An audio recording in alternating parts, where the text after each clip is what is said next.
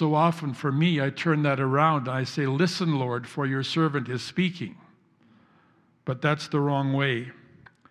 And uh, obviously, there's way too much noise in the world right now.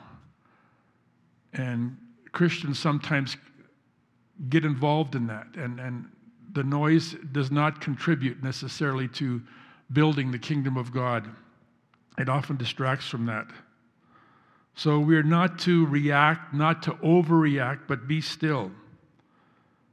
And when we do that, we can double down on the promises of God, like Isaiah 46, where God says, Even to your old age and gray hairs, I will sustain you, I will carry you, I will rescue you.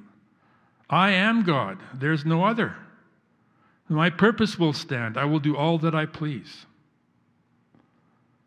You may have noticed that uh, this series is brought to you by the number 46. In Psalm 46, we're encouraged to have faith at the end of the world. In Isaiah 46, we're encouraged to have faith at the end of the empire. And today in Genesis 46, we're encouraged to have faith at the end of our lives. So let's pray. Father, we thank you for your word. Thank you for the experiences, real life experience that it depicts so clearly, and how we can identify with these people. We make the same mistakes, and yet the same God is there to forgive us and help us and restore us and renew us. So we thank you for that and uh, look forward to what you have to say for us through your word this morning. For We pray this in Jesus' name. Amen. Genesis 46, the first three verses. So Israel set out with all that was his. And when he reached Beersheba, he offered sacrifices to the God of his father Isaac. And God spoke to Israel in a vision that night and said, Jacob, Jacob. Here I am, he replied, very similar to Samuel. I am the God, the God of your father, he said. Do not be afraid to go down to Egypt, for I will make you into a great nation there. So, in this chapter, we're near the end of Jacob's life. And it certainly had been a most eventful one. It was filled with suspense and plot twists, with espionage and counter espionage, with tremendous disappointments but also great blessing. It was a fascinating life. It could have been another episode for Lord of the Rings. A year ago, I did a series of messages on Jacob called The Blessing, because that was what his whole life was all about the search for the blessing. That was his precious. The problem was that Jacob was not legally entitled to the blessing. He was the silver medalist. That was his second born identity.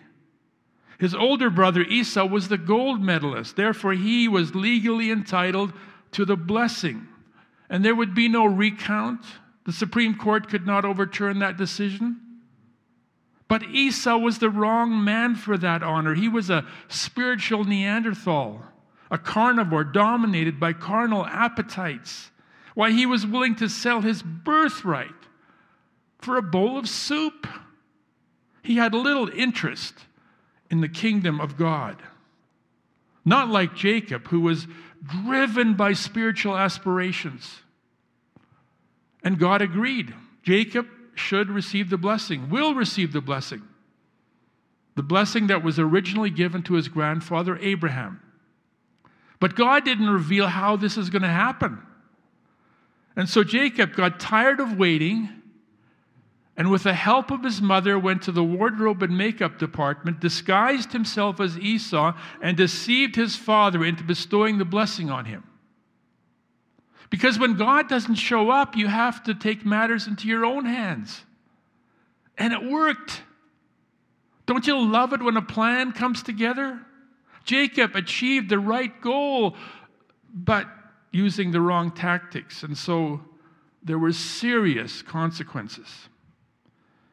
It was hunting season, and Jacob had to run for his life. And as a fugitive, he didn't feel very blessed. In fact, for the rest of his life, Jacob would be struggling with his circumstances. The only factor in his favor was the promise of God. Although he didn't deserve it, God was watching over Jacob. And that was reinforced by a live streaming dream he had of a stairway to heaven with angels ascending and descending, reporting for duty. He was not alone, the universe was on his side.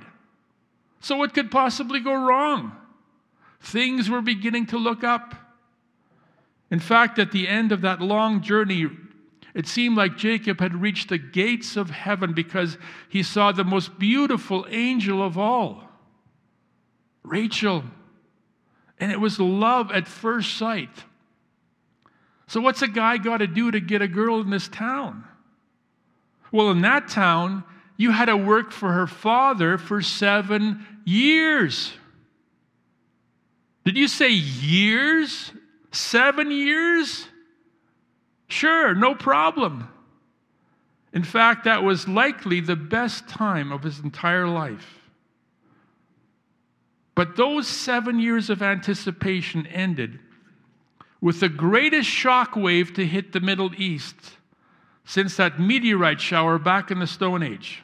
Because in the morning, there was Leah, not Rachel. That's not Rachel. That's Leah. No, I've been conned. I've been scammed. Who would do something like that to your own family? Who would deceive their own family? Who? Mirror, mirror on the wall. As Steve Urkel would say, did I do that? And that's when things really got complicated because Jacob ended up with two wives, two surrogates, and 12 sons. And they could have had their own reality show, The Real Housewives of Mesopotamia, because it was a real mess. And it only got worse Tensions escalated between Jacob and his scheming father in law. And again, Jacob was forced to flee for his life with a posse on his tail. And that's when he found himself between a rock and a hard place. Because Esau was coming from the south with heavily armed men. So he had his father in law up the road and his brother down the road. Could it get any worse? Life was just one struggle after another. I can't get a break. If it wasn't for bad luck, I'd have no luck at all.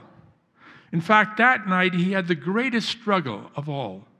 Someone came out of the shadows and ambushed him. And they fought all night until Jacob finally realized who his opponent was. He had been wrestling with God Himself, the Son of God, in one of his Old Testament appearances. And that really was the story of Jacob's life. He's struggling with men and wrestling with God, and it all culminated in a career ending injury and a life changing blessing. Well, after that, things begin to settle down. Jacob enjoys a more passive pastoral life. He's a shepherd and a goat herder, and he's watching his sons grow up 12 sons, each one better than the other especially if you line them up that way. So, Reuben, you switch with Levi. And that was the problem. That family was afflicted with the dysfunctional disorder of favoritism. It had been a long standing tradition, and Jacob perpetuated it. After all, most of his sons were an embarrassment. They were rough, violent men. They acted like a vicious street gang. They brought Jacob a lot of grief. But Joseph was different. You could tell by looking at him that he was special. His father must have been so proud. And that is an amazing coat, one of a kind. No doubt about it, Joseph was his favorite. And of course, that made him a target for his older brothers who already had blood on their hands. But they didn't kill him. They sold him to a slave caravan traveling to Egypt and then lied to their father, claiming Joseph had been the victim of wild animals, maybe a pack of hyenas, and all that was left was his blood soaked robe. Well, that was it. That was, that was the last straw. That was yet another devastating disappointment. So Jacob entered the terminal season of despair. He was heartbroken, his spirit was crushed. And his benediction was, Few and evil have been the days of my life. I think that's from the King James. The NIV says, My years have been few and difficult. There were so many disappointments, so many disasters, so much grief. Jacob did not feel very blessed. And so he would die a broken man. But then we come to chapter 46 and we read that God speaks to him Jacob, Jacob, don't be afraid to go down to Egypt, for I will make you into a great nation. So, what's happening here? What's going on? Well, while Jacob was marinating his spirit in the toxins of self pity, God was up to something. You see, he was with his son Joseph in Egypt.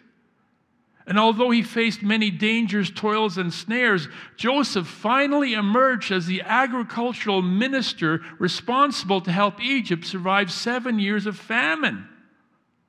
And so when Jacob sent his sons to Egypt to buy grain, they met Joseph. And they eventually received his forgiveness and they were reconciled. And they go back and tell their father the good news Joseph, Joseph is alive and well. He wants to bring you with us to Egypt. Can you imagine that? I mean, this shock was even had an even higher voltage than when he woke up and saw Leah. This was too good to be true. How could this happen? Well, because, because God is good and He is faithful. And so this is exactly what you would expect. Because in the morning there was Joseph. Verse 4 I will go down to Egypt with you, and I will surely bring you back again, and Joseph's own hand will close your eyes. And it says, Jacob and all his offspring went to Egypt. He took with him to Egypt his sons and grandsons, and his daughters and granddaughters, all his offspring. Verse 29 Joseph had his chariot made ready and went to Goshen to meet his father Israel. As soon as Joseph appeared before him, he threw his arms around his father and wept for a long time. And Israel said to Joseph, Now I am ready to die, since I've seen for myself that you are alive. Oh, wow. Jacob did not see this coming. He had no idea. This was this changed everything. He would even have to change his Facebook status. At the end of his life, Jacob had an experience so significant he had to totally reset his faith because of God's divine intervention.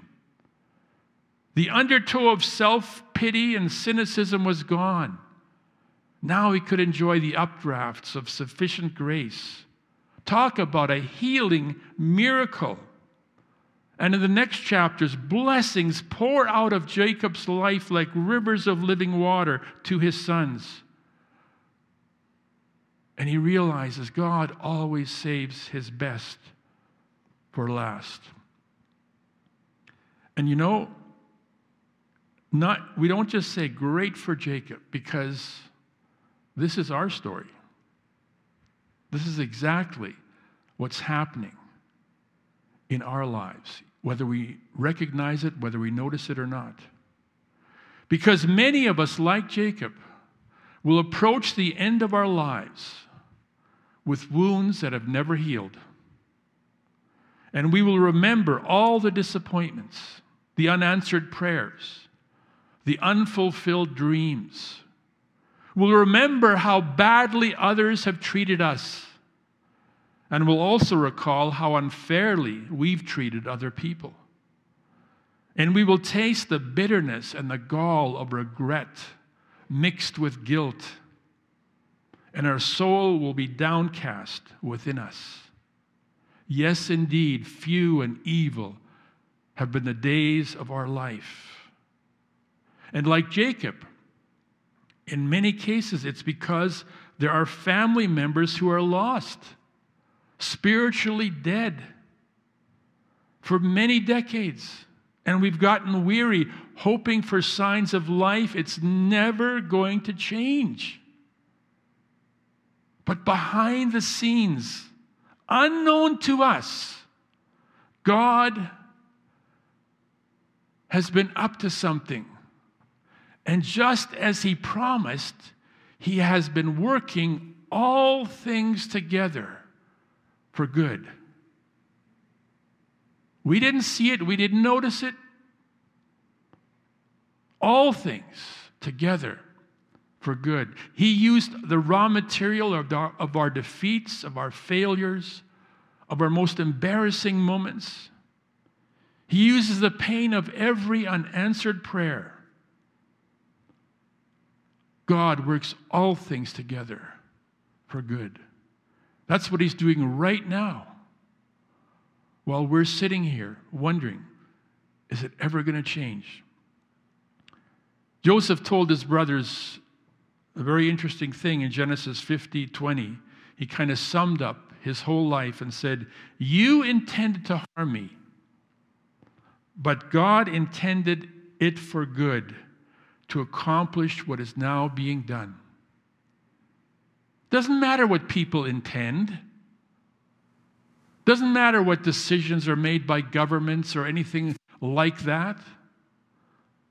There are a lot of bad intentions that we will be victimized by. The only thing that matters is what is God intending to do about it? Yeah, I know, but I don't see anything. I, I nothing seems to be changing. Well, yeah. Because that's sometimes how it is. The plan is still the same. I'm intending it for good. That's why Jesus still seeks and saves the lost. The Good Shepherd has never stopped looking for the strays. And he will continue until the green pastures are crowded with the lambs that had been snatched from the jaws of death. And it is going to blow our mind. How did this happen? I had no idea this, is, this was still possible. But he promised all of this in his word. In fact, Isaiah 61 is a preview of what your life in the future is going to be like. It's actually a job description of the Savior and a preview of coming attractions. The Spirit of the sovereign Lord is on me because he has anointed me to preach good news to the poor. He has send, sent me to bind up the brokenhearted, to proclaim freedom for the captives and release for the prisoners he has anointed me to preach good news to the poor. Any of you need good news? Could use some? To bind up the brokenhearted. Any broken hearts among us? To proclaim freedom for the prisoners. You need to be set free from something? And to comfort those who mourn. Do you need some comfort? That's what Jesus is all about. And it says, and to provide for those who grieve in Zion, to bestow on them a crown of beauty instead of ashes, the oil of gladness instead of mourning, a garment of praise instead of a spirit of despair. Now, that's what you call a major reset. You go from mourning to praise and from despair to gladness. That is a big change. What would it take to make that change possible in your life? But that's what's waiting for us at the end of this journey. And that's what God is working on right now. but it's mostly behind the scenes and in secret. And there's no paparazzi. There's no media because the media is all documenting the enemy's work. And we all know what Satan has been doing, it's very obvious. But wait till you see what God has been up to. That is going to change everything. And you will be anointed with the oil of gladness. And you will wear a garment of praise instead of a spirit of despair. Just wait till you see what God will accomplish. Now, hopefully, we will see this in the land of the living, that we will live long enough to see God restore and redeem the damage Satan has done. But in some cases, it, it will not happen at the end of our lives. It will happen at the end of this age, at the end of the world. That's why Revelation 21, verse 4 says, he will wipe every tear from their eyes. There will be no more death or mourning or crying or pain, for the old order of things has passed away. He who was seated on the throne said, I'm making everything new. He will wipe every tear, every single tear from your eye. I can't wait for that to happen. That's significantly better than waiting for a vaccine. So we need to reset our faith to those coordinates. That's kind of what Jesus was talking about in the, in the parable in Matthew 13 when he said there was a farmer who sowed good seed in his field. And while he was sleeping, an enemy came and sowed weeds among the wheat, and he went away. And the servants noticed and said, Where did the weeds come from? An enemy has done this. Well, do you want us to, to go and pull up the weeds? That would probably be the most meaningful solution. But he, the farmer said, No, no, no, don't pull up the weeds. Because while you're pulling the weeds, you may root up the wheat with them. Let both grow together until harvest. And then when we bring in the crop. You collect the weeds, tie them in bundles to be burned, and gather the wheat and bring it into my barn. Right now, the wheat and the weeds are growing together. But just wait till God separates them. Just wait till you see what God has been up to, whether you knew about it or not. Because He promised as Paul says in Philippians chapter 1, he says, In my prayers for you, I always pray with joy, being confident of this, that he who began a good work in you will carry it on to completion until the day of Christ Jesus. That's why we just can't wait to get to the end and see what God has done, what He's been up to, what He's been doing all this time. He who began a good work will carry it on to completion. Father, we thank you so much that you are at work right now. And we have to admit, we, we have to be honest, we don't see it. Sometimes it seems like you're not really doing very much it seems like the enemy is, is doing most of the damage, and, and we're wondering what you're doing about it, and we can't really see anything happening. And, and we get discouraged. And we wonder if it's worth keeping on trying. But Lord, this chapter in Genesis is an example of what you can do of what you are doing right now for all of us. And we look forward to the time when we too will see life come out of death. And we will look forward to the time when we will put on that garment of praise and our heads will be anointed with the oil of gladness. We pray this in Jesus' name. Amen.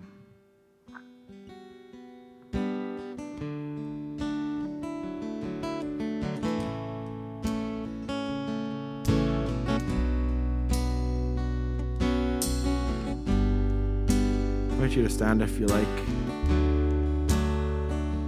This is maybe unfamiliar